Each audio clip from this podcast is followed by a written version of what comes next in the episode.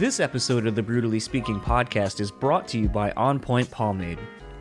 Keep your beard and hair looking on point with their line of pomades and beard oils over at onpointpomade.com.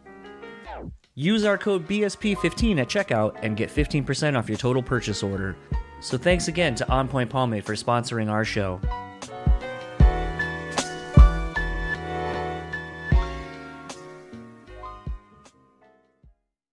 This episode is also sponsored by the Bean Bastard Coffee. Head over to thebeanbastard.com and pick up any one of their delicious hand roasted coffees. Coffee lovers will also enjoy their hand cut and handmade espresso candles and soaps as well. If you're in the Buffalo, New York area, head to their store located at 448 Elmwood Avenue. And thanks again to the Bean Bastard for supporting this show. Brutally Speaking Podcast is proudly sponsored by Rockabilia.com. With over 500,000 officially licensed items in their online store, you're guaranteed to find something you need. Use our code BRUTALLY and get 10% off your total purchase order. Now on to the show.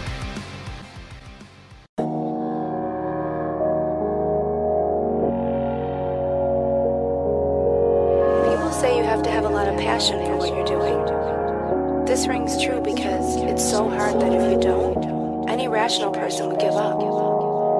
It's really hard, and you have to do it over a sustained period of time. So if you don't love it, and if you're not having fun doing it, you're, you're gonna give up.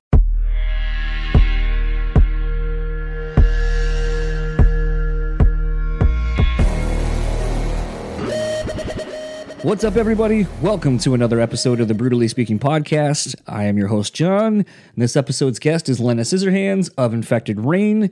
They have a new album coming out January 7th. Um, but if you have heard the show before, you know that we don't really talk necessarily about the record. Uh, this isn't really a normal podcast of sorts. Um, this is uh, kind of more of a loose conversation. And it's going to be the last of the year too. Um, and that always brings forth a lot of reflection. Uh, so apologies if you're here literally just to listen to uh, my chat with lena which is a nice long conversation as well. Just fast forward until you you find it um, full transparency i had already recorded an intro for this um, and then i kind of thought about you know the last couple of days and some of the things that have been happening in my life and and been thinking about how there's kind of this bigger bigger narrative maybe going on. Um you know with with the end of the year holidays all that kind of stuff you know we, we think about friends family uh, we look back on a full year uh, of our lives and you know new goals we're setting for the new year. And something actually happened to me yesterday. Uh, when i'm recording this right now uh, it's the day after christmas and it's the day before my anniversary my sixth uh, wedding anniversary and so this time is really interesting. Um, you know, with social media being what it is, and, and more to the point, uh, with Facebook being what it is, you can look back and you can find you know posts that you've made over the last you know however many years uh, that your your Facebook goes. Oddly, I had found a post uh, where my wife and I went to go to a bar and we're waiting for a friend of mine uh, to show up. Uh, she was back in town from uh, over out east, uh, out in Florida where she was living, and was back home for the holidays. And you know, I saw that post and I was like, "Oh, it's it's crazy!" Like I remember that day. I remember you know hanging out with that person. Um, and it's it's kind of sad because you know my friend now has has passed away, has been uh, gone now. I think for uh, not quite a year. Um, and it was one of those where you know I was thinking about that just randomly, and then my wife and I went to the casino um, yesterday. And while I'm cashing out one of my tickets uh, to to get cash back, um, I had a gentleman poke my elbow, um, and he had asked me, and on my elbow there is a tattoo of a spaceship. Um, but the tattoo was one that my friend had, and she didn't have many. And it was one of those things that you know it just kind of was a fun, quirky thing, and it kind of made me think of her as kind of such. Uh, and always puts a smile on my face, kind of when I when I think about my friend. And the gentleman was like, "Is that a spaceship?" And I was like, "It is." And he goes, "You ever seen one?" And I said, "No." And he goes, "Do you believe they exist?" And I thought to myself for a second, depending, I didn't necessarily know how I wanted to answer it because sometimes you you sadly kind of get into these weird conversations with people, and it kind of just opens a whole Pandora's box of of other shit. And so I was like, well, I don't necessarily know that I that I believe that aliens exist, but it would be very presumptuous of me to believe that we're the only things in this world. So I believe there's something. I just don't know what it is because I haven't seen it.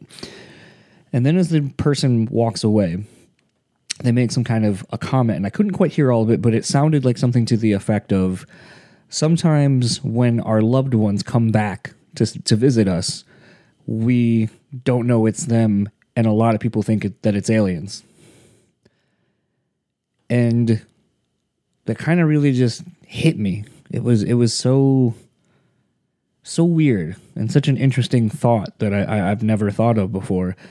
And the thing that's interesting about it is, and you know, and I've talked about it quite a bit recently, is just going through life and kind of uh, being more present for for moments to happen and being aware of what the world's kind of telling you. And you know, for a couple, the last handful of months, uh, the world seemingly has kind of been steering me in this weird. I don't want to call it weird. Has been steering me in this I don't want to say supernatural world, but like the kind of uh, this space of like tarot readings and mediums and, and kind of things beyond the world we we see and we live in. And it was kind of interesting to have someone notice this tattoo out of all of the ones that are on me. Um, and make that comment and you know to to think about how I was thinking about my friend that day and you know, there was actually a, a, comment made to me a few days ago about another friend of mine who had passed away. And this person that I see somewhat sporadically, and they had made the comment that when they see me, they think of him. Um, and so it's been very weird that I've kind of been reminded of of friends who have passed um, that I used to live with, that I used to see quite a bit and had had relationships with. Um, and it's weird just to kind of think of where my life has been since these things have happened, uh, since you know they have passed on, and uh, who I've become, what they mean to me, and, and all these kind of things. And it's it's kind of fitting that it, these conversations kind of happened right at the end of the year, where you you kind of reflect on these things. But it was one where it just I couldn't, I haven't shaken it. I'm still thinking about that. The the comment of sometimes those that we lost when they come back get mistaken for for alternative life forms or whatever. It's really interesting. Uh, kind of makes you think, what else is there? Um, you know, another thing that you know, it was kind of fitting that you know this one tattoo was pointed out and made me think of my friend you know, something that I always commended her for and, and, always was something, a talking point between us when we would have conversations was just how adventurous she was. Um, not afraid to challenge herself and to, to learn to grow uh, in these new experiences. And, and, you know, if something's not necessarily working, and even if you put in a lot of time into that thing, not being afraid to bet on yourself and, and go for something else that means more to you. And I couldn't really help but think of that leading up to this, you know, the end of the, the podcast, the fifth year of the podcast, the end of the year.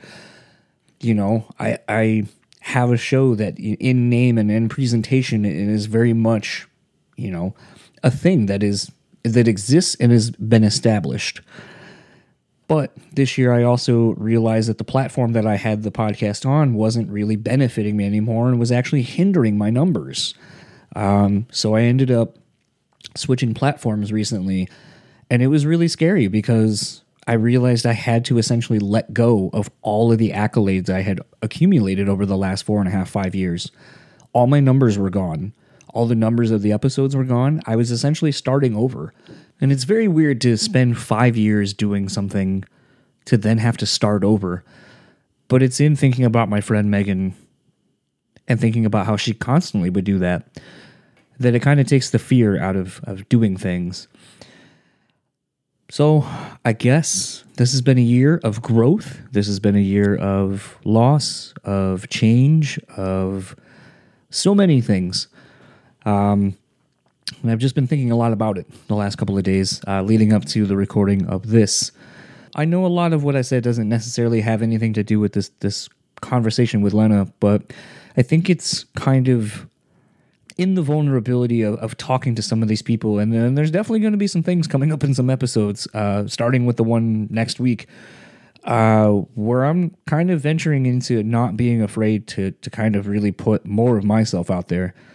Um, and it's one of those things I I feel like maybe this is kind of one of the last turning points maybe for the show where uh, instead of just kind of talking about bullshit uh, here in the intro or whatever, that maybe this can also be a space uh, for me to connect with all of you that take the time to listen, uh, to let you all know that you know you're not alone. That the things that we go through uh, are not just unique to ourselves. That others go through it, uh, and that talking about it helps. It really does. It, it, the hardest things, talking about it helps. So, with all of that said, this is my conversation with Lena, and I will talk to you all on the other side of it.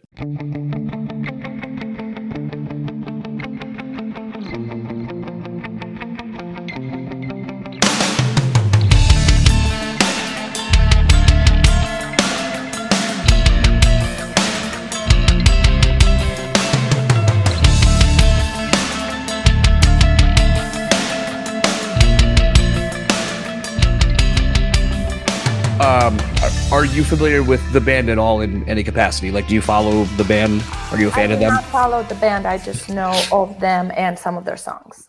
Okay, so uh, long and short of it, in the last, I'll say, well, since the pandemic, really, uh, they had written a record. Um, Low Teens was the last record they did. It dealt a lot with lyrically uh, Keith's uh, wife uh, having their child and having the pregnancy complications, where he almost lost his child and his wife. Uh, and just that's lyrically what a lot of the record is about. Uh, just Mhm.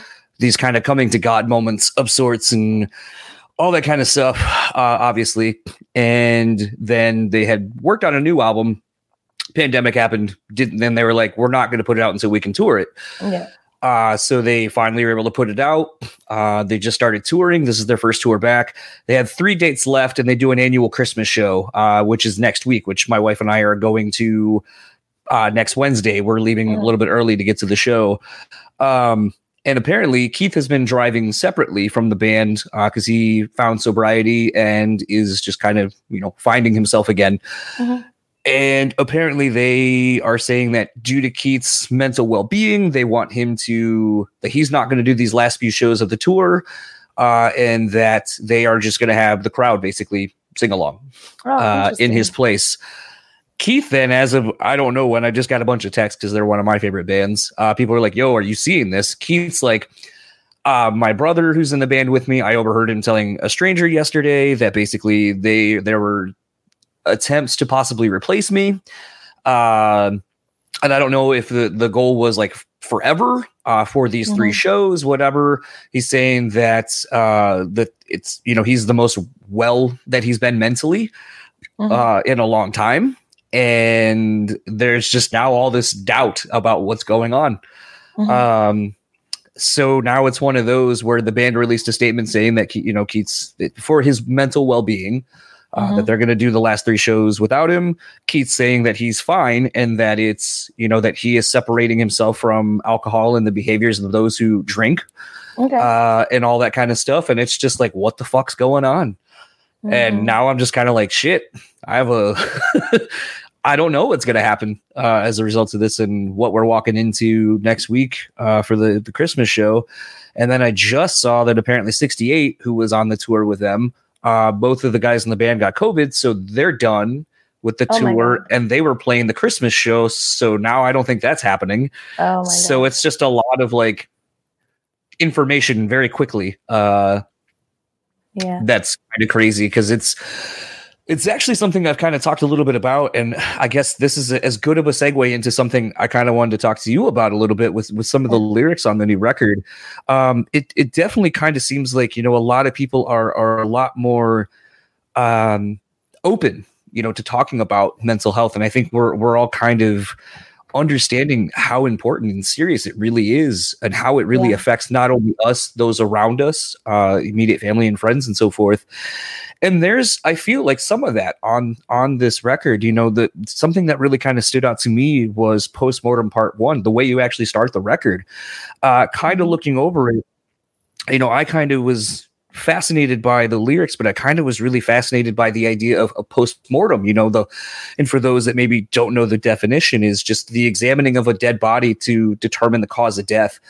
And I found that to kind of be so profound when looking at the lyrics because I was like, sometimes I don't think we potentially see that when you start getting you know your mental health and well-being in check that it kind of is the death of the old you and kind of the beginning of this new you, almost kind of a chrysalis of sorts. Mm-hmm. Um, so I guess let's kind of go there and kind of talk a little bit about you know post mortem and kind of uh, maybe I guess a little bit of the inspiration for for the lyrics there and mental health because it seems like they're kind of tied throughout this record. Oh yeah, um, I actually I'm happy you brought it up because it's a very complex song. In fact, it's so deep and complex that we put it in two songs, part one and part two, which is how we finish the album. And um, just to bring people again in that mood and, and in that atmosphere, right? And yeah, postmortem is actually a term also used for something you do or discuss after it happened. So, not hmm. necessarily mm. the death itself, uh, which mm. is absolutely the scientific meaning. You are completely right. But also, it's used uh, in the vocabulary. In in, in uh, it's used. It's a Latin.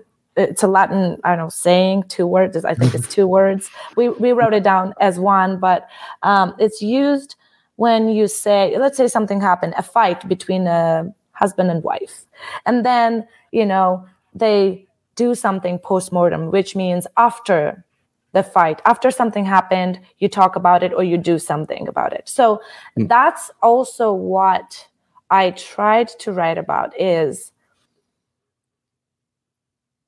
we we do talk or act we act after. And what the reason why is because we're sleepwalking the reason mm. is because we are not aware as people, as nation, as personalities. We are not aware of what's happening in the moment when it's happening. We we are only thinking about it later, and and we um, you know dwell on it later, which is a big mistake in my opinion. Obviously, mm. we we have to we do it anyways, but I wish people are, were a, way more here more hmm. aware of their environment, more aware of what they say. I wish people would measure every single word before they, you know, speak it and enunciate it. I wish people would think every time they insult somebody or judge somebody or hurt somebody. I wish people think before they act instead of acting on impulse. Uh, obviously, that's not the main main theme of the lyrics. The main theme is more like this hitchhiker, this person that is constantly on a road, constantly looking for something, never happy with what he has or she has, right? Uh, in this in this specific content, it's a he, and never happy, so asleep and so um, somewhere else that mm. it loses track of what he already achieved and he has and it doesn't give enough um, credit to what he already achieved. Forgets about people that already loves him or again her. And this is something we encounter every single day. I'm sure all of us can at least name one friend like this at least or a family member. Or maybe that's even them. And they some of us we we acknowledge it, but we don't do anything to fix it. So that's if, a very strong. I'm, I'm so sorry to interrupt you. That's no, a very good. strong.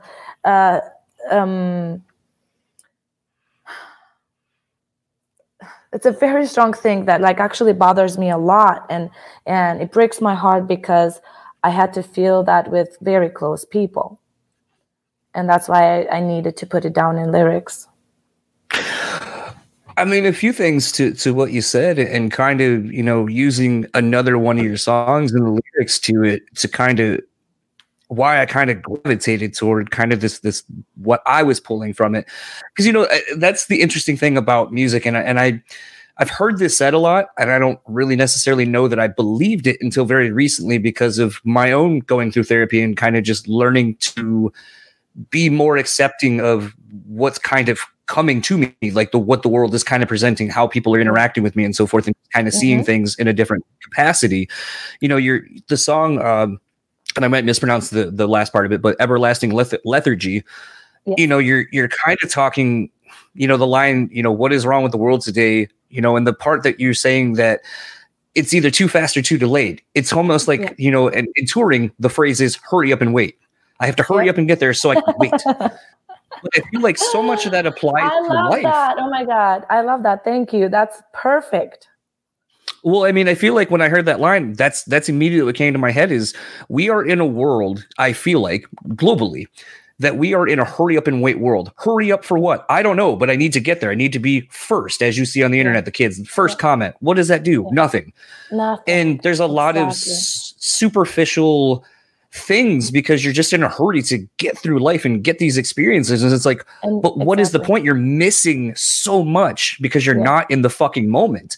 And you know, Absolutely. and kind of going back to the first the first song and the lyrics, it's like I constantly think about, you know, how we overlook the you know like a lot of times you'll set a goal and you're so worried about getting and achieving these things and the status and whatever that you forget that it's like there was a point that what you are currently doing or where you are is where you wanted to be a while back yes, but you're absolutely. too in the fucking moment and you're not paying attention Enjoy and you're just process yeah exactly. the process is the most important and and that's what i try to um, write about in, in, in a lot of lyrics uh, in this album not only in this album but specifically in this album because obviously influenced by what was happening in the world the global you know depression i guess uh, that too but also my personal experiences.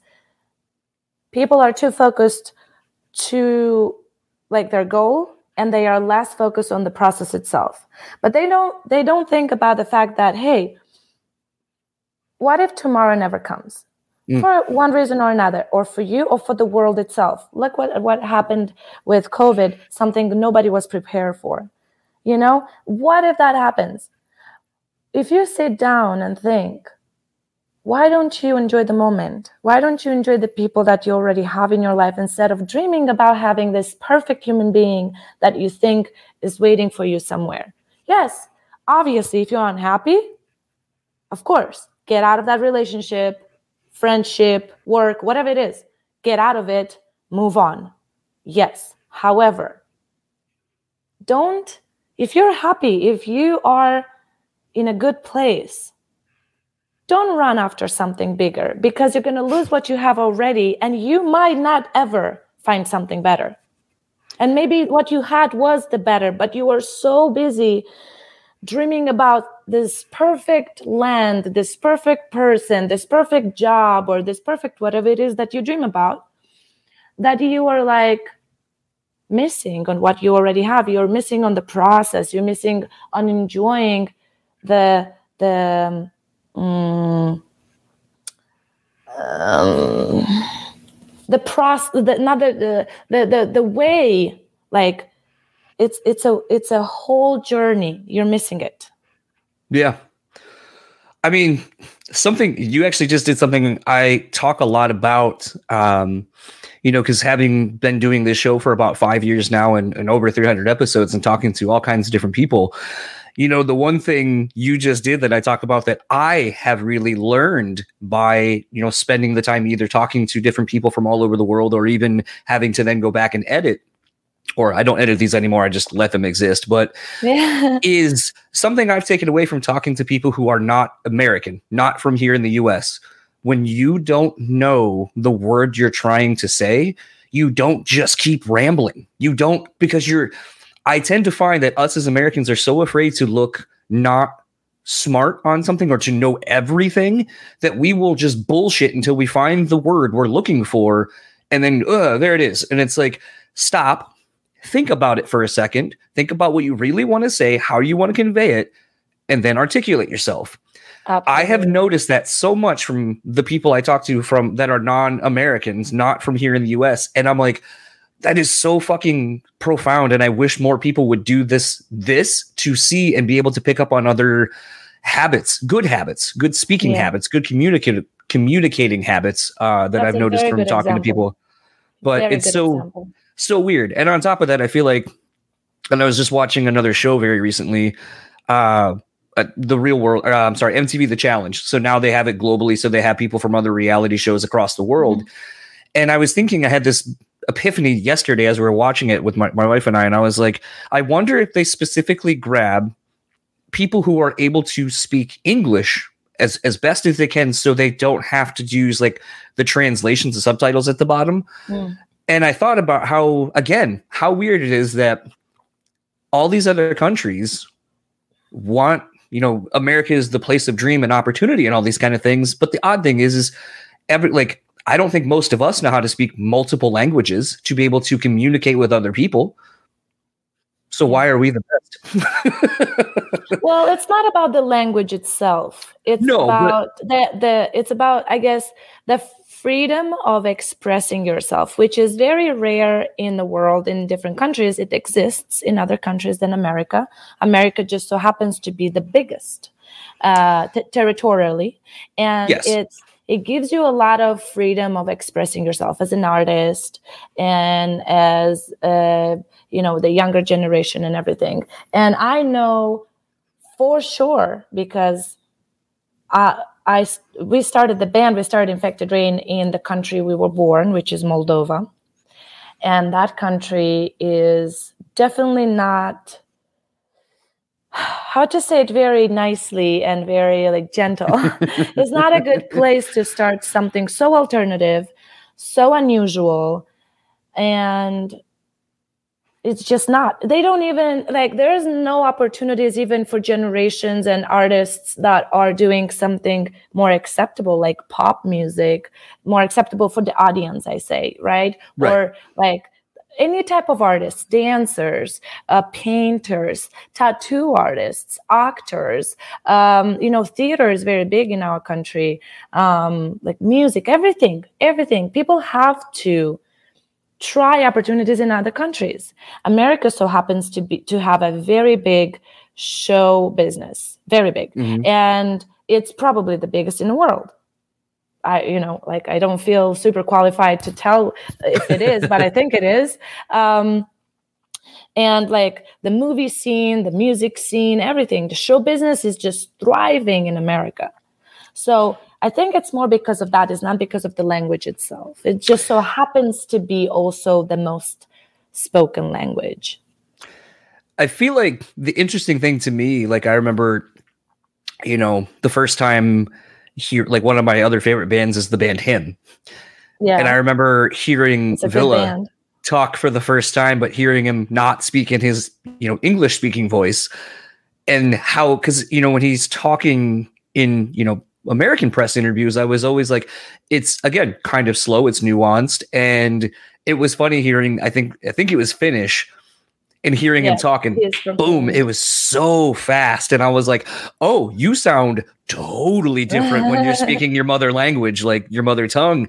I was like it's it's so interesting when we kind of are able to see artists kind of in these different capacities. And now that the internet exists and you know you can find interviews from across the world on youtube i think it's been interesting. And sometimes like i don't like doing a ton of research anymore because this isn't an interview anymore. This is more like just a conversation yes. about whatever.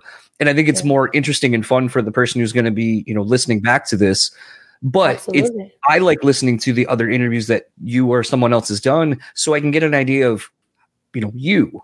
And sometimes i feel like that is more of the fun thing is when i wish i could understand and i guess i could I, my laziness is why i have not learned to speak all these other languages but it is one of those that like just even sometimes the demeanor coming out of someone when they get to speak in their native tongue it's like oh the cadences and the way you talk and the way you speak and the way you emote is just so interesting how you do it when you're speaking a different you know language basically it's it's Yeah. very interesting to see people interact and communicate and just see how the mannerisms of people come out. It's very very interesting as i get older to kind of notice these these little things. Yeah, that's another thing of uh, being aware. You know, people don't think about that that way. definitely. We definitely sound different. We think different.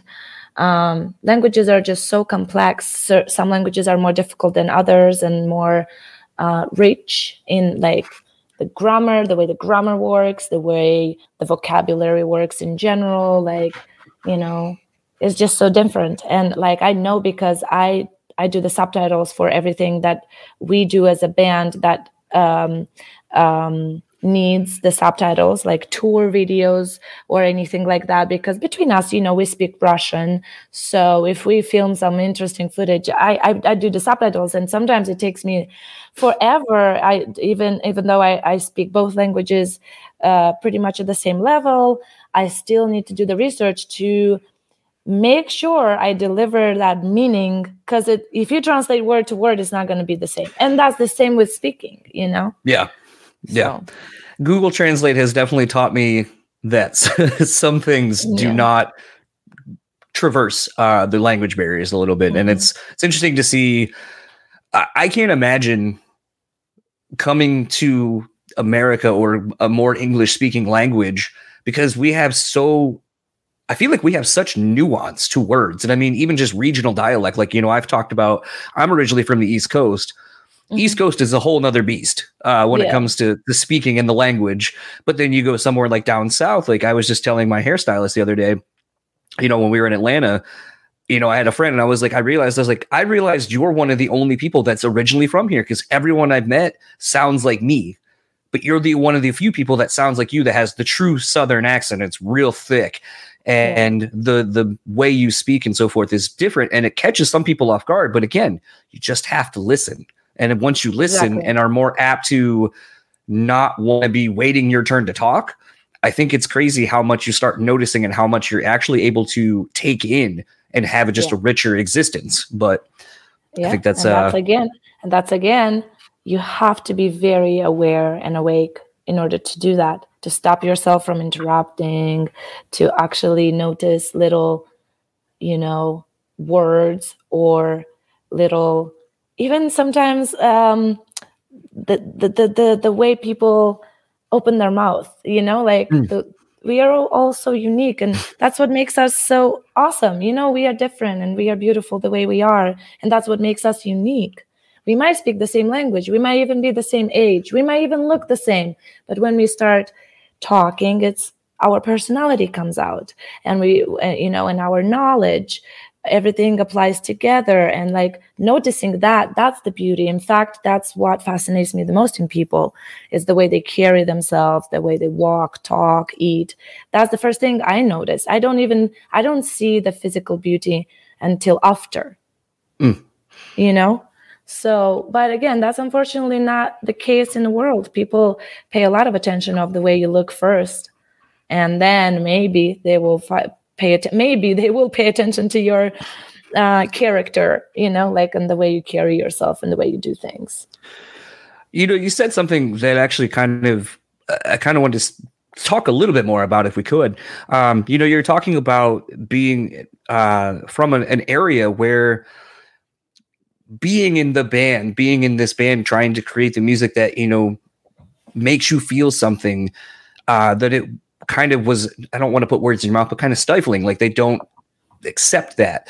You know, I've been reading, you know, there's a lot, and I'm terrible with names. I would Google real quick, but I feel like that's just kind of rude to do that while I'm like, oh, what's the band that's name? But you know, we we've seen a lot of instances. I think there was a band from Israel, I believe, uh, a metal band, and they basically had to flee the country because they were doing illegal activity by basically playing in a metal band. Um, I mean, I guess kind of my question is like, you know, what is it like to kind of do something that just allows you to emote things inside of you and, and get them out and kind of in a healthy manner and articulate its art, but know that basically because of where you geographically live, it's almost kind of like I'd looked at as a negative thing, I guess yeah. I, I, don't know if I'm articulating that very well, but you you are. You know, obviously, um, certain countries are more strict because they have the culture of religion way more pr- profound, and you know, like Turkey would be maybe even or Israel, like you said. You know, um,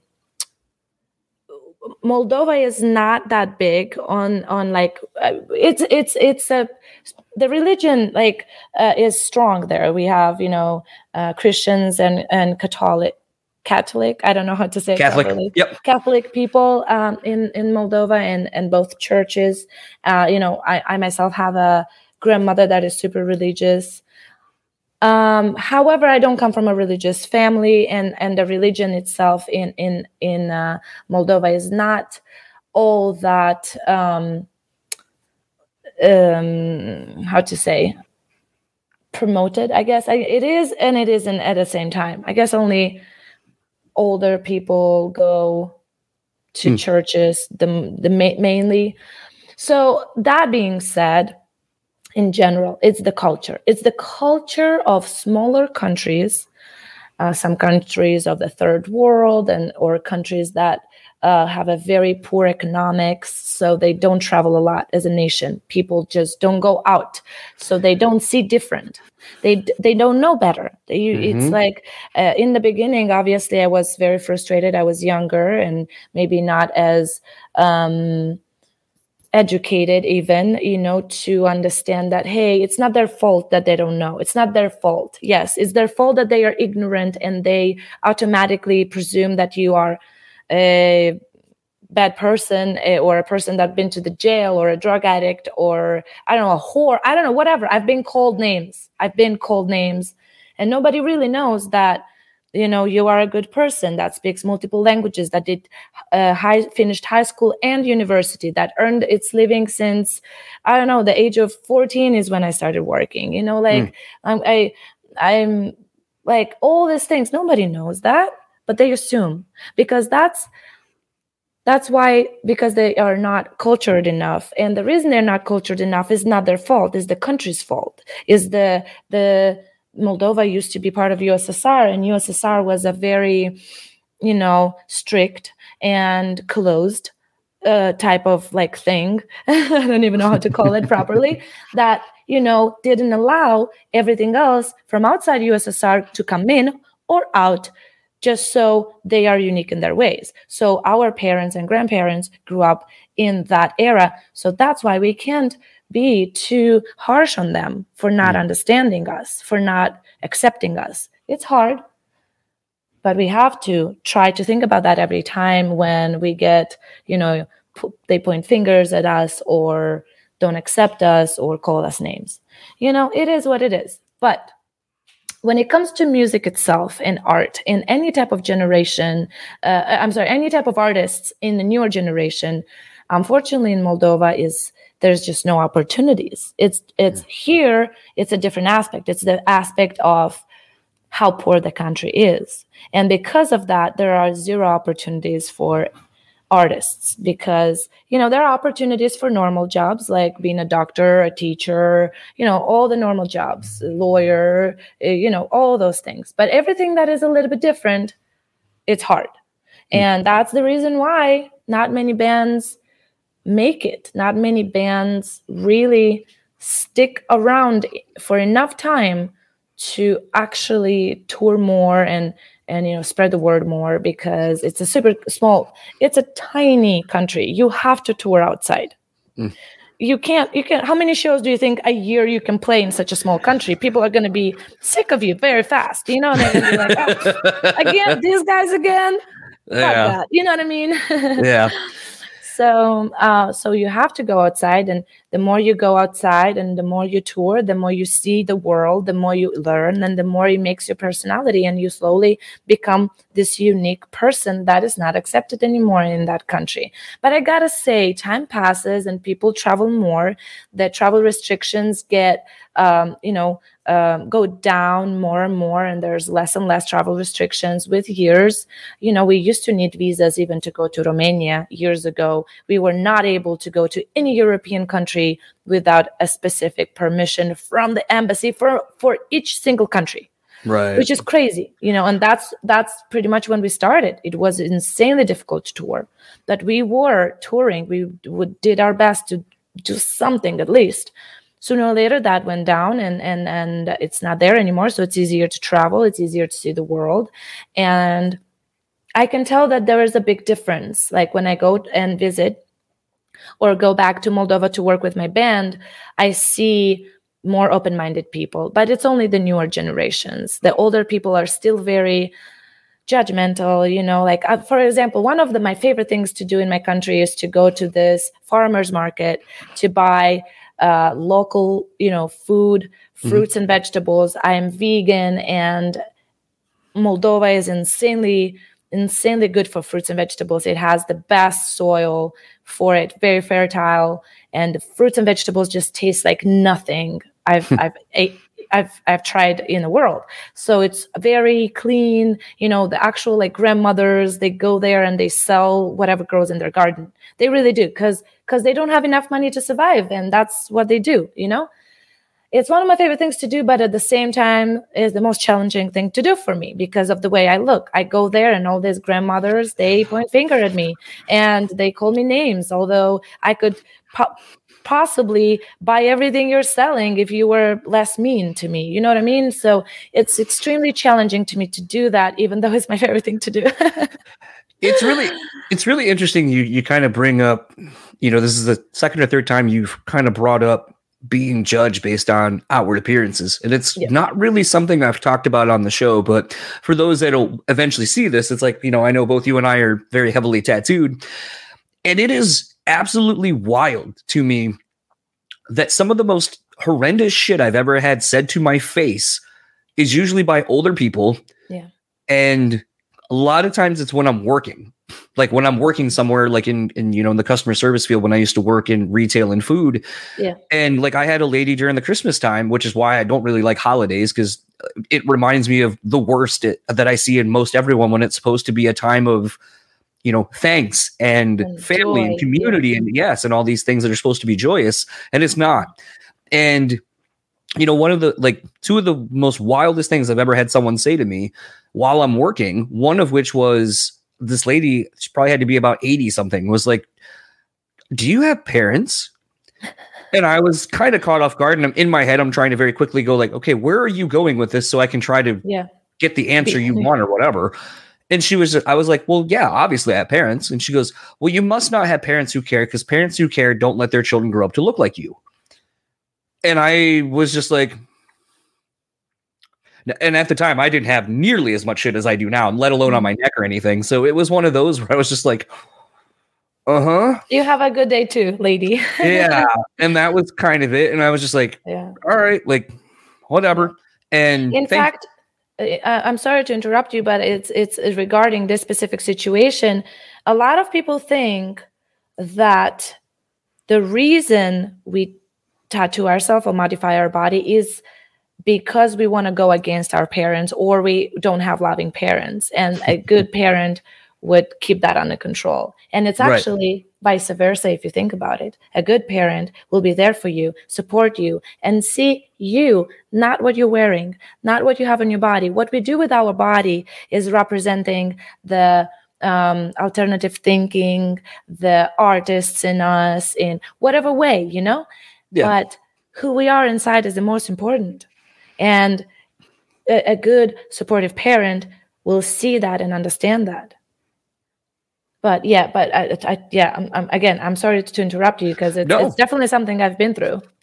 I think it's just kind of interesting because having had people say things like that to me you know like the one thing very much similar to what you said is i was you know i remember telling someone because they had asked me like about you know as i'm sure you get the thing too where the meme that was like tattoos are a great talking point to meet strangers which is why i regret ever getting one. Um because people i mean i'm sure it's worse probably for I see it a lot worse with women, absolutely, where the people who just grab your arms and start touching you and shit, and you're just like, oh, yeah, yeah. I didn't give you permission to just start touching my body. As a matter oh, of fact, yeah. one of my favorite things that a friend and I did was we just uh, just start touching someone's cheek like that. And they're like, "What are you doing?" I'm like, "Oh, I just thought we were invading each other's personal space. So I mean, yes. if you're gonna my fucking arm, I'm gonna touch your face. Don't like it so much, do you? Please stop." Exactly, and, and um, a lot of people do that with my hair. Oh. Uh, oh my god, and it it brings it gives me almost anxiety because I do have a little bit of social anxiety in general.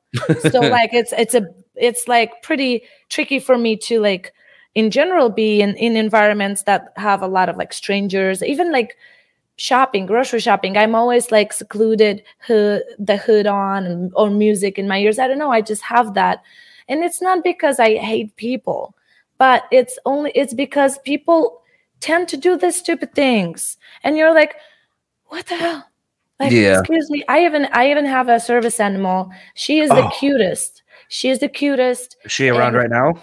she, she is sleeping right right Oh. right there Uh, she's a mini schnauzer. She's extremely cute but she is very good at her job when i take her with me. But people don't understand even though it's written everywhere that she's a service animal they will like invade my space to touch my dog or to touch me. And i'm like what the hell? You know your eye starts twitching and, and you, you try nicely to tell them that hey you know you're supposed to ask me before touching my dog. Yeah. or so before you touch me or something you know like and sometimes they do that in in elevators where you're like you can't even go away yeah i, I totally Yeah. understand that It's very weird. It was. This is again another story I don't think I've ever told on the podcast, but it, was something that was so profound of an experience for me that it kind of made me realize how women probably are just anywhere they go. Um, in in the city I grew up in, we had like one gay bar, and so like all my friends would and I would go because we had it was just a great bar, Yeah. uh, shuffleboard, pool tables, whatever, good fucking Mhm. time. Yeah. And I remember this one dude just kind of being very handsy with me, and I was like, I was like, I, and he kept buying me drinks, and I was like, just because you you don't have to buy me a drink, and I go, and then after more drinks are bought, I was like, by the way, just because you keep buying me drinks, like I'm not gonna hook up with you, like not gay, that's fine, but like I'm having fun talking to you, but like it's not going any further than this, just so you're aware. Yeah. And then he got real handsy with me, and I was like, please don't touch me. Like I've been pretty polite. You buying me drinks doesn't mean you get to just touch me. It doesn't give you random permission. You didn't buy a like ticket to the ride or whatever. And then he threw a drink in my face and called me a fucking tease. And I was like, I'm a tease because I've told you the whole time that I'm not interested. This and, and the whole time, very vocal about it, like just being very transparent. And it was one of the few first times I was like, this is probably what women feel like everywhere they fucking go. Like I said no. Just because you bought me something, even Yeah. after I said you don't have to, like you're Yeah. just not fucking listening to me. yeah and, it's not it's not even about how pretty the woman is or how old the woman is or if you buy her drinks or not. It's not even that. It's just it, it really is everywhere. It, we embrace it as as as women. We embrace it. Certain things are very flattering obviously you know to get a compliment or Mhm. here and there. But uh, just like you said some people don't know where the limit is. You know the fact that i don't wear a ring might not mean that i'm not married or the fact that yeah the fact that i'm here alone might not mean that i'm single. Or even if i am single might not mean that i really enjoy your company or anything like that. So it's really yeah it's really out there. And it's an interesting point that you bring up because i don't think uh, many um, male felt that on their own skin like you just did you know? Yeah, and I learned that at like 21. I'm 37 now, so it was something in the very beginning of my bar going experiences of like, yeah oh, this kind of sucks. And then now, like, I work at door at a bar, and uh, not to toot my own horn, but it was like a thing where I've gotten compliments because I'll go to women and be like, hey, I know this guy seems like it's not like the, the body language Right. shows me that it doesn't seem like you're into whatever's going on. Uh, is this person buying you drinks? Yes. Do you feel comfortable with them getting you the drinks? I don't know. I'm gonna go tell my bartenders that they're gonna bring you those drinks that they're making. Yeah. Like just Yeah. little things like that, where it's like Yeah. I'm gonna try to like look out for you. But it's weird that when in all the chaos of everyone drinking the loud bar music and just loud talking, that it's wild when you just literally are sitting stationary and just watching everything that's happening. You're like, man, there's a lot of like just the body language you can see. It's like it's so obvious if you're pay again, it's so obvious if you pay attention to the nonverbals, but Yes. so many people just overlook it. Yes, I used to be a bartender as well for three years. So mm. I do know I worked in a nightclub with like a lot of loud, loud music and cocktails and a lot thing, many things going on, fire drinks and everything. you know, a very wild bar. Uh, I picked that as a second job uh, because we were actually trying to put together money to record the first record. So I picked it up as a second job, and I ended up working it for three years there. So I've seen that with women and men uh, a lot. Yeah. Hundred percent. Yeah, it's it's uh it's an interesting industry. yeah, it is. It is for sure. But getting back into the way you look, you know what's crazier to me is that some interviewers give me that question on when how did your parents react when you started getting tattooed? Seriously? You have nothing else to ask me? You're gonna ask me that? Okay. Well, I mean, I like I said, it's I don't get asked those. I don't get asked questions like that on this, but I do get sometimes what I perceive to be uh equally cringy questions. Like I when I used to have piercings, I used to have a lot of people be like, you know, women come up to me like, "Oh, so is like how how many piercings do you have? What do you have pierced?" I'm like, that's a really inappropriate question. If it were the opposite way, that would not yeah. be me to ask you. So yeah, exactly. I'm also going to say like it's not appropriate for you to ask me. Like mm-hmm. especially not the first thing you're literally asking me. Oh yeah, absolutely, hundred percent. So I agree with you. I agree with you. I, I will ask this. I saw on your Instagram, like I said, when I was kind of just looking for different stuff to kind of see, you know, maybe talking points of something you've gone through. I saw interestingly enough, you went to uh, High Voltage, which is now closed. Uh, yes. Moving closer to here, actually in Michigan. I think she's going to open another one in Indiana. I think is where she lives now, or Indianapolis. Mm-hmm. Um, what has? Because I love going and getting tattooed when I go travel. So like a lot of the stuff like down my arm right here is all the places I've been. I get a little keepsake.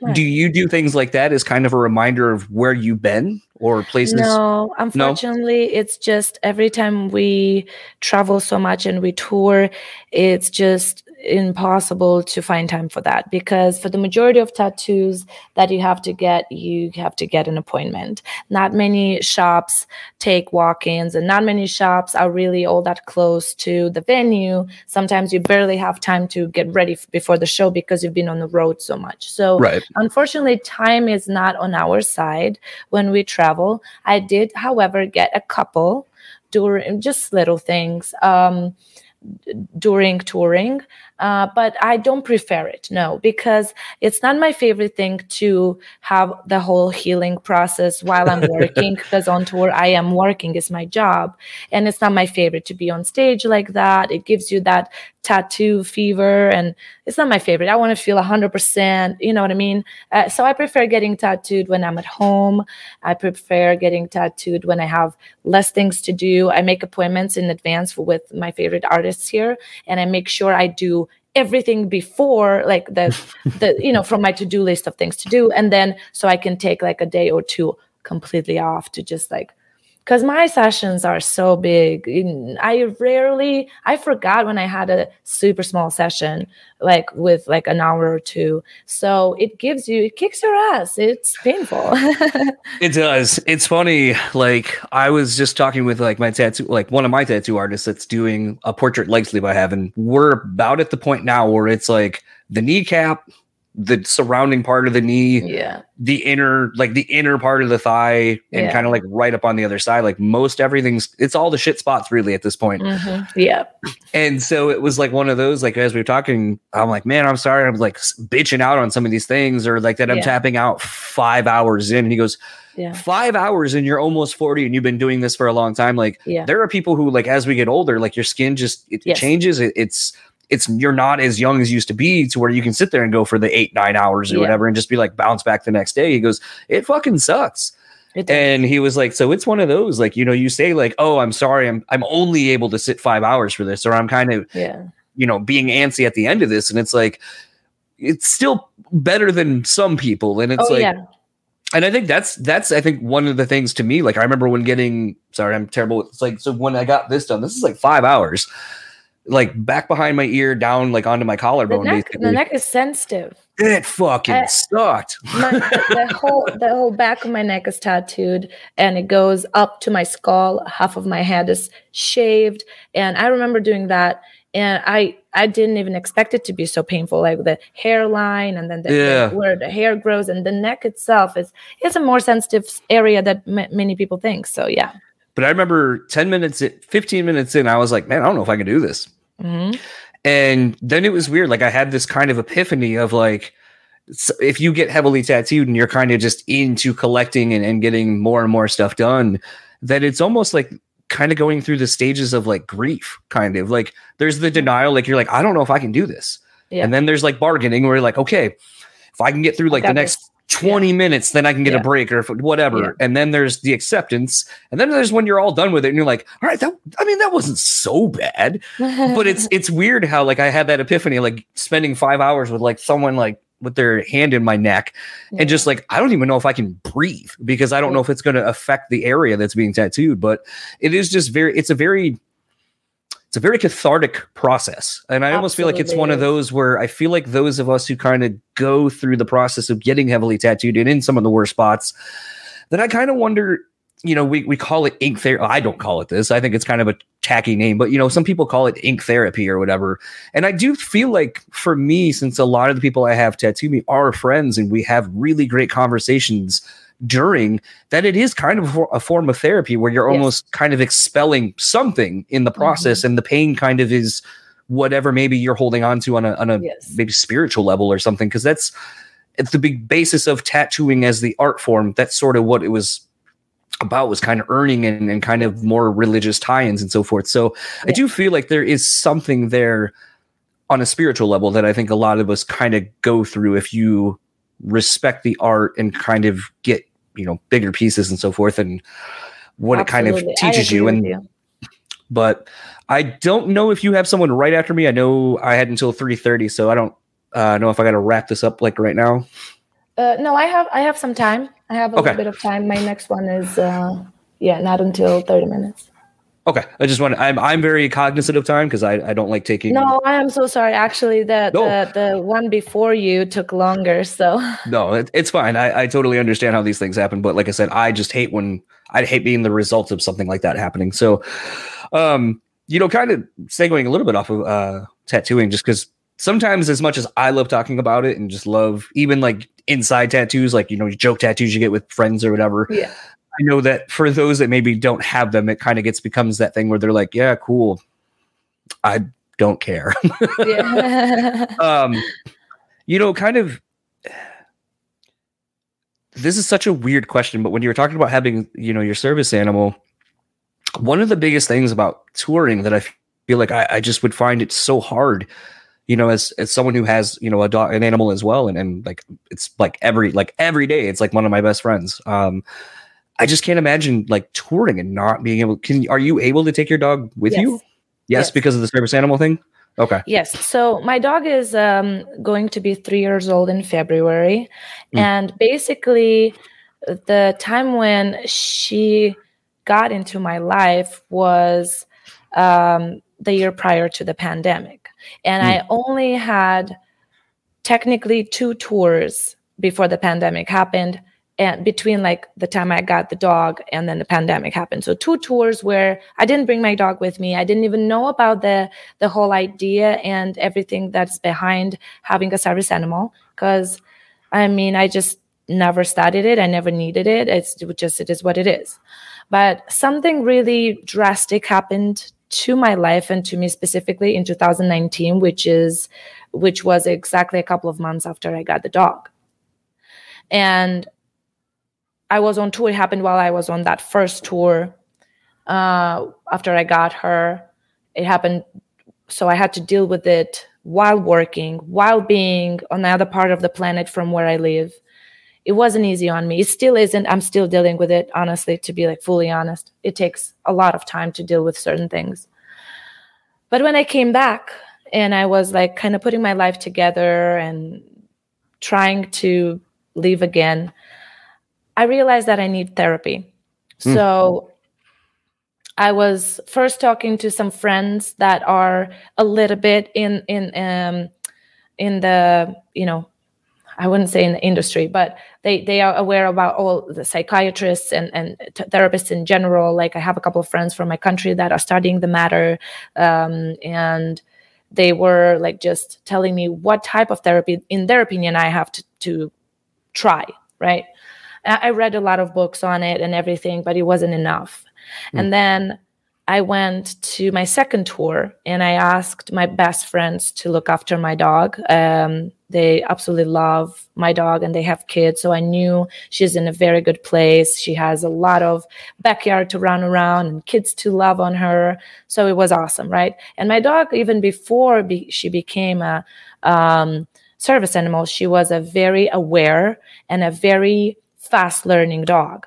Mm. I didn't have many animals growing up. I only had one dog uh, really for years and and then like a couple of cats but so i didn't know i don't know in my opinion dogs are way more like they don't pay as much attention they're just playful and stuff like that but i was wrong because i just didn't i wasn't uh, around too many dogs mm. so but she, this specific breed or maybe this specific dog just blows she blows my mind every day like she is so focused she's so here and I actually learned from her a lot too. And she was there. And that tour was very difficult for me mm. because of what I was going through and not having, you know, my best friend and and like this little creature that loves you no matter what. Um, it was very difficult on me. And then when I came back, that's when the reality hit me the most uh, because I was going through a divorce and it wasn't easy on me for many reasons, many aspects. Um, although I, I did accept the reality and I was just going through it, you know, it's a process. Um, yes, she was there for me, and I I realized that it was difficult for me to even go out without her. So I had, so I, but still, I'd never thought about really like that she could be with me all the time. I, I didn't know it was possible, honestly, because as I said, I'm not from this country. This country gives you certain possibilities that are not all that common in other countries. Uh, you know, service animals are uh, only um, common for blind people in our country, for example. Right. You know, they don't understand that a mental illness or a mental um, situation, I don't know, mental state could be yeah. sometimes worse than a physical disability. They they don't understand that as much. Some do, but not everybody. In order to accept this as a legal thing. Uh, in fact, I can't. Uh, when I travel with my dog in my country, I can't go to any um, grocery stores or even restaurants un- unless they have outdoor sitting and have my dog with me. It's, hmm. it's challenging. I, I can't do that. They don't accept it. But, hmm. anyways, that being said, uh, going back to it, I did have therapy because, again, what I was going through kicked my ass really bad. And um, that's the first thing that the therapist actually brought up was hey, in order for you to function as a human being in a society, you might want to consider to have your dog with you all the time. And I was like, how do I do that? And he's like, well, there are specific schools for that, but I will talk to my colleagues. And and we actually had a, a, conference call with a couple of therapists. And because of my job and what i do and how i put my emotions on the paper and how i go through them so much every single time i'm on stage they all agreed that i need a service animal Mm. And they, uh, w- what they do, the process behind it is that they give you this specific letter. It's it works almost like a um, prescription when you buy a medicine. It's almost right. like a specific prescription from a, your therapist that you take to a specific school that trains service animals, and you mm. go through that training, which is absolutely necessary. It's insanely necessary for both the dog and the owner and it gives uh, you the opportunity to bond on a different level and to understand each other on a different level. And that's what we did. And that's something i was able to do also thanks to covid because i wasn't touring. And yeah so that's what we did a year and a half of schooling and now my baby is always with me. I think something that's been interesting and I and it, I just recorded the intro and outro for an episode that's dropping this week for the show and it's with a friend of mine that I haven't talked to in a little while, just because he's a studio musician now and, and is now the drummer for the band Train. So his life out in LA is just fucking busy. And I made the comment during our chat, like it's like we haven't talked in a while because I just have this weird thing where I always feel like I'm bothering people. Like even if I just send a text or like we had talked about doing this, and then I, I always feel like it's somehow betraying a friendship because I'm like, well, what can I get from it? And the interesting thing was in the in the and as people who will listen to this potentially they'll have already heard me blabber on for nine minutes about it, but it was something where I said it's interesting that my same thing that I had to work through in therapy is also the same thing I have to do with my friend, like my my personal relationships where I feel like for some reason because of and kind of going back as you were saying actually it's very symbiotic that it that you brought this up. Because I think because of my age and when I grew up, you know, it was a lot of you don't like if you're having a bad day, oh just you know, tough through it, get through it. Yeah. You're gonna get through it. Or if you did something and it was constantly, you know, I got an A on this in this class. Well, you didn't get an A plus. And it's one of those things where it's like I understand that the, the sentiment behind it is you can do better. Don't be complacent. I understand that that's supposed to be a good thing. It's supposed to instill in you the drive and work ethic to to not be complacent. However, when you're growing up and now that I have the mental capacity to understand this and work my way through it, it's like, but it's also kind of had the adverse reaction to me where it's like, I then at times don't feel like I deserve things either because if I see someone else, I'm like, well, they are the A plus student in, in a Yeah. shitty analogy. Mhm. But it's funny though that I feel like in talking more about therapy with people and talking about learning how to find yourself and how to be happy with yourself on this show, I feel like it is a greater service. You know, something my dad actually said that was really profound one day, and I kind of was like stuck with me, and I was like, wow, you know, he made the comment. You know, it was like, well, you know, I started listening to some of your episodes, and it's really interesting to hear you talk. You know, like as someone that I know, but I don't hear, I don't, we don't have these conversations. So it's Yeah. interesting to hear you have these conversations. What do you do? You feel like you, what do you do with this platform you've been building? And I was like, the fuck do you mean a platform? I was like, dude, like maybe 400 people listen to every episode. That's not a platform. And he was like, well, I mean, if 400 people showed up in your house or whatever, like if you were Yeah. a band and 400 people showed up, like that'd be a pretty kick ass show. And I was like, yeah, we he's c- right. Yeah. And then the more I thought about it, I was like, fuck, I guess maybe I should talk about at times something else a little bit more bigger than just so you put out a new record and how are you looking for what song are you excited to play live? And you know all these Yeah. remedial questions.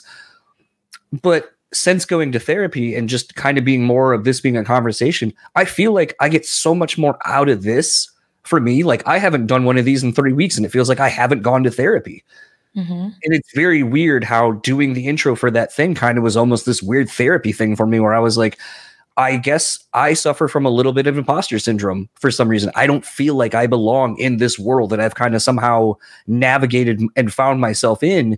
Mhm. But I feel like through talking to people like yourself and everyone else, I feel like we all don't feel like we belong.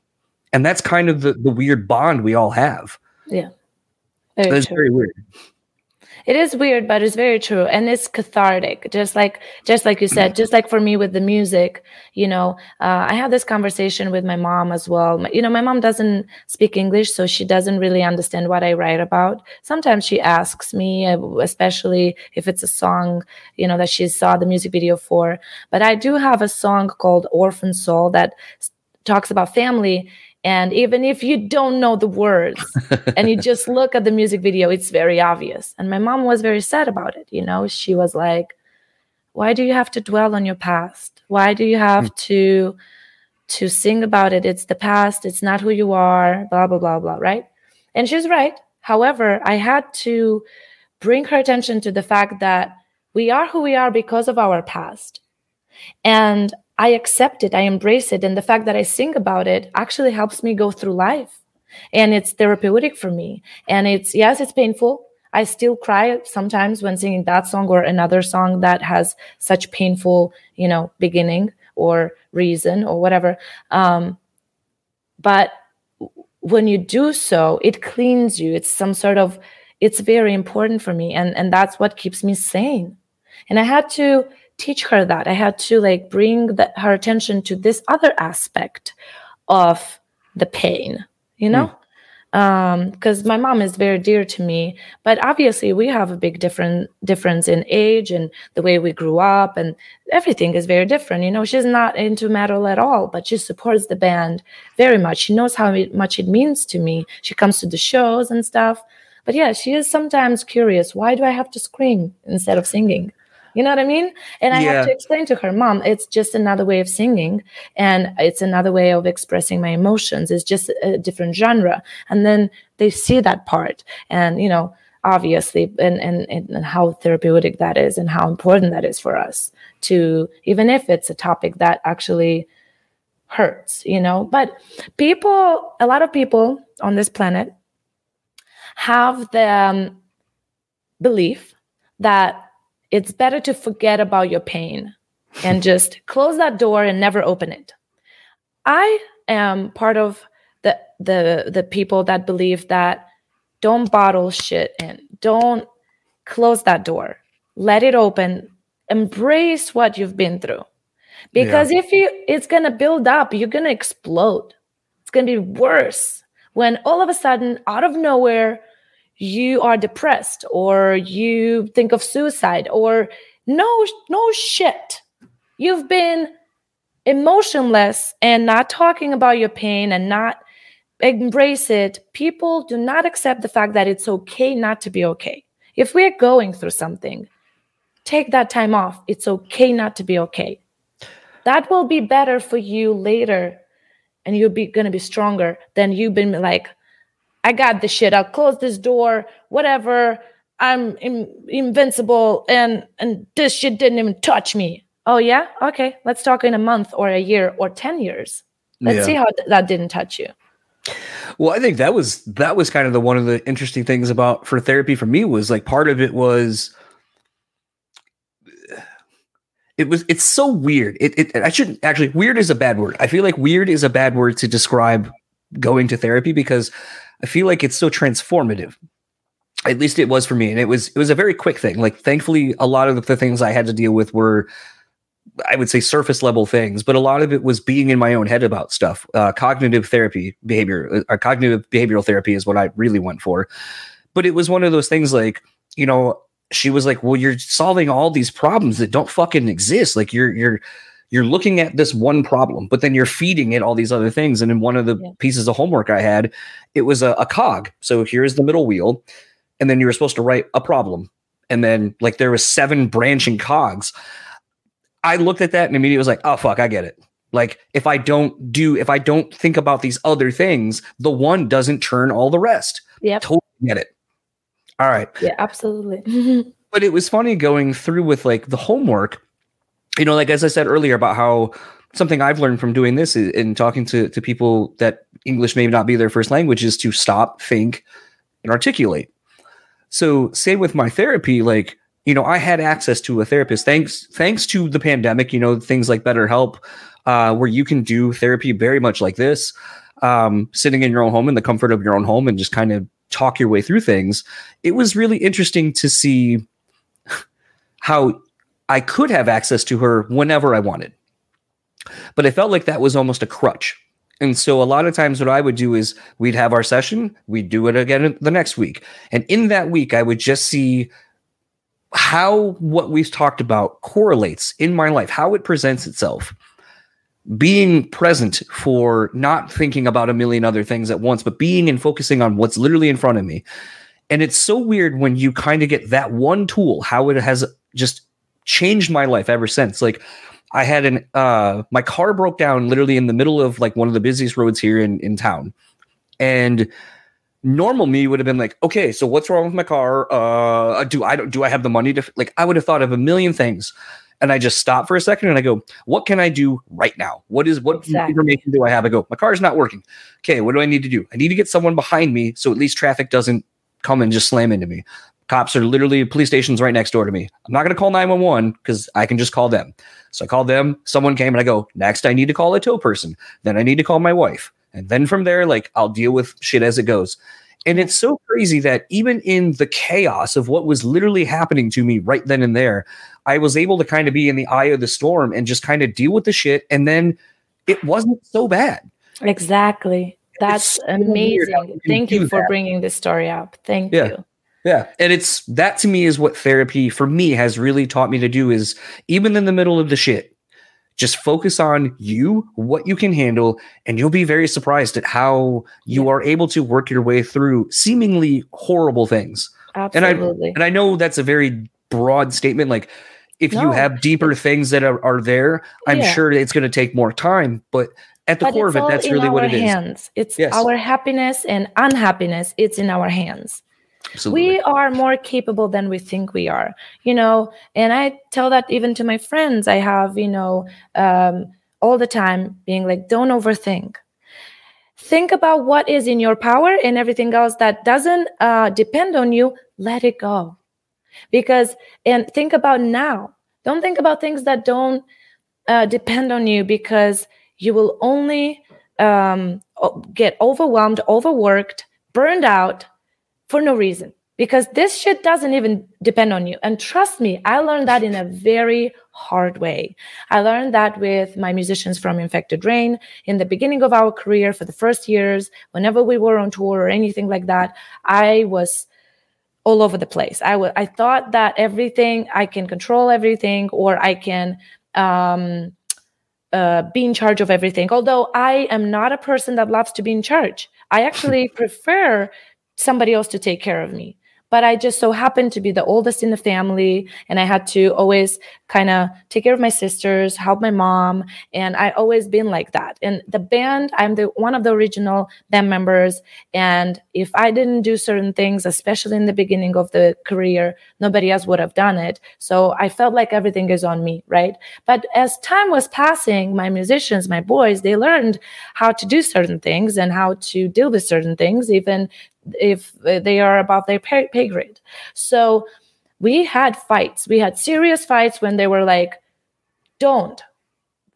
Go go do your thing. Let us deal with this or stuff like that. And i would be like i just want to help. I didn't mean to make you feel in, incompetent. I didn't mean to make you feel weird. I just wanted to help. And but i was doing worse. And that help wasn't needed. It wasn't appreciated. It was hated. They were hating on me. It was pure hate i'm telling you. I i went through times where i didn't talk with certain members of my band because of that. But then i realized it is kind of my fault. Yes they could have been more gentle with me. Yes they could have. But it is kind of my fault. So i worked on that and i still work on that because i still we are all you know as i said we are human beings and we make mistakes. No matter how um how much we study learn read we still make mistakes. It's it's in our habit. But if we stop for a moment and just like you in your situation with the with the car situation and you're like okay what can i do now? Before i panic what can i do? So that's how i started working. In fact this is how i function. If something happens to me i sit down i solve the situation first or as much as i can and only then it actually it catches up to me and then i start either crying panicking or having nightmares. This is the way i work. Um, and that's something i can't control yet all that much but maybe it's better like that because i learn also to let it happen. Mm. if it catches to me if i'm sad depressed if i, if I want to cry if i want i want to be alone i give myself that time because i i had to put my shit together and go through that first so now I have to be like, okay, now this is the consequence. You know what I mean? So definitely, definitely very good quality, and some it's something people should ha- definitely have to think about more, learn more. I, as I said, I have dearest friends and family members that do that, and I have to tell them. Even my mom does that, you know, and and and she's older and you don't want you know your your parents to have physical issues and health issues because of them being stressed all the time so Yeah. Yeah, it's uh it's one of the it's one of the greatest things I think for me like just and I and I wish I hope actually that people who listen to this maybe when they see you coming up uh that they may be like oh we're going to this conversation is going to be about the new record because that's probably what most of your press junket is going to be. But I hope when I have people on and, and they're willing to kind of get in the weeds with me at times with some of the shit and just kind of talking about real life things that we, we've all gone through, you know, maybe the the way that we are looked at by most normal people who don't, you know, look the way we do or choose to look the way we do, maybe that part of the conversation maybe someone might hear and go, "Oh fuck, I do that sometimes. I do that to people sometimes and I've never realized it." Or maybe someone will catch this last little bit that we've been talking about where it's like, you know, the change comes from within and you have to start there and then, you know, mm-hmm. apply it outward. And it's crazy to see that when you kind of are able to do that and and try to be the change you want to see in others with yourself, that it starts changing the rest of the world around you. And that maybe it'll give, I don't want to say permission, but maybe it'll give someone hope that they can get resolve or answers that they've been long looking for to tackle the issues that they have themselves. Um, so I know you got another one in 10 minutes. I'd like to give some people uh, a reprieve to go to the bathroom or whatever. So they're not a prison to this, this press junket. So thank you very much for uh, taking thank the time you. and talking you, with me. And uh, is there anything that you would like to plug uh, online, your socials or anything? Oh, yeah, I mean, our new record is coming out on January 7th and it's our fifth album. We are super proud of it. So I invite everybody to not only give it a listen, but give it multiple tries. It's a very emotional and very raw uh, album, uh, more than ever. I mean, I think all our music kind of is, but this one is a lot. And uh, please be very open minded and give it multiple chances, multiple listens. Uh, other than that, thank you for the support and thank you for this beautiful uh, conversation we had for like an hour. It flew by. I didn't, I can, can't believe it. It was an hour. Uh, please uh, send me this link so I can share it. We touched a lot of topics I try to write about and talk about uh, with close fans and people on Patreon, on whoever, you know, is more interested in this aspect of you know me as a human being or me as an artist. So i'm very happy that you brought this up. Thank you so much john. So that was my conversation with lena again of infected rain. Uh, first and foremost want to thank her for taking the time to uh, to have this conversation with me. Uh, it was one where you know I, I constantly say you know I, I, never know where these conversations are going because I, I don't prep for them. I just you know we have a conversation and I know a little bit of it started off, uh, obviously, with the the Every Time I Die conversation, uh, which at the time of me recording this, I had literally just read what was going on. Uh, obviously, a lot of people know it's my favorite band, and I know it may be awkward to kind of leave it in, but I realized that we were able to use use that as a talking point about mental health and, and just kind of uh, dynamics and, and social media and, and how perceptions kind of start formulating before we know anything uh, and public opinion and so forth. And it just was one of those where there really wasn't a way for me to cut that out to kind of not talk about something that we didn't need to talk about because it gave birth to something that I thought was a great launching point for the conversation we had. Um, and the places we took this conversation, you know, especially talking, you know, about you know Lena and and the rest of Infected Rain kind of growing up in Moldova and not having I, I don't want to say not having a community, but not having a feeling like they have a community like maybe we do here. I'm going to say just generalize here in the states where we have these scenes, you know, these local scenes that are supporting of artists, whether they be musical artists or arts or whatever, any form of creativity uh, and to, to kind of be raised in an area where you don't feel that i think is very it's very interesting um, it's not necessarily what i'm used to and it's not necessarily the story i hear um, so to see how Lena and her band have been able to to persevere in spite of some of these things, I think is really interesting. You know, I, like I said, there's a documentary, and I still I have not looked it up, um, but I know that there's a documentary, and, and we've heard the stories, you know, going on, you know, such sites like Metal Sucks and so forth, uh, sharing these stories of people in like Muslim countries and so forth, and that they literally are terrorists uh, for playing metal. And it's just, fucking wild uh, to, to know that something that you do that inspires you, that gives you passion to, to be a creative person that there's that people that in your country or wherever you live would look at it as something that should be illegal. It's just it, it's baffling. Um, and it really kind of goes to show how important being able to, to, to get these feelings out in some capacity. Um, you know, even talking with uh, Lena about you know her her service dog and, and the process of training her dog and uh, all of the things that it has afforded uh, her in her life and, and allowing her to to grow and start moving forward with some traumatic experiences I thought was also interesting and was one of those where you know I definitely understand um, having you know we're approaching as of when I'm recording uh, we are literally a few days away from the third anniversary I guess now actually of me having to put down my dog uh, literally on New Year's Day and it was it's weird um, you know it's one of the worst feelings uh, ever to this this sense of loss. Um, I assume it's it's exponentially worse with you know close family members, but it's like aside from your parents maybe or or a brother or a significant other, I feel like dogs are, are the ones that would be the hardest because it's like they literally are like your everything. Uh, they're, they're a part of your daily life. They are there for you, good, bad, indifferent, whatever. And I know at least for for my dog with Allie, she I got her when I was in my young twenties and she was one of the first things that made me learn to put something else before me.